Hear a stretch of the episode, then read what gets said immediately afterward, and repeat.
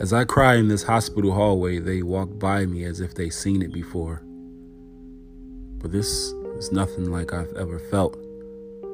True, it would get better, but better still can lay in the hands of pain.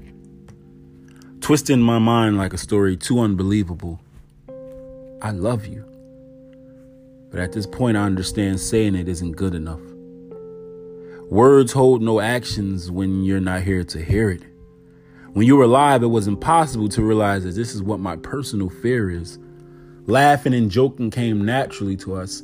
Building and branding was the stamp that we established, and hesitant and idiotic tendencies stopped us from marriage. Us? Or is it just me? Because you waited.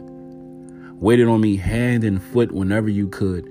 Clearly, my views of your actions was just misunderstood. See, I thought you were dumb for loving me almost numb for feeling me. But your eyes saw something I could never see, which is a better me.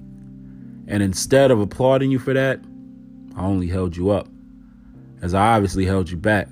But are you listening? Because if you are, I'd reassure you of the good times, finally telling you the truth when you saw pain, but I said that I was doing fine. See, the truth is, when we kissed, I felt what love is, and now I got to live with all the moments that I missed. More like opportunities. You just wanted to hear me say it. That's all that you asked. You would joke and propose to me each time I would laugh. You just wanted to exist as one. I was selfish through time. You just wanted us. You just wanted to be minds. But why is the phrase I understand now always attached to the word death? As if a light goes on when your lights goes off, trading feelings instantly, but time is exhausted. Now, alone is my narrative. Been without is my fate. I want to give you all you deserve.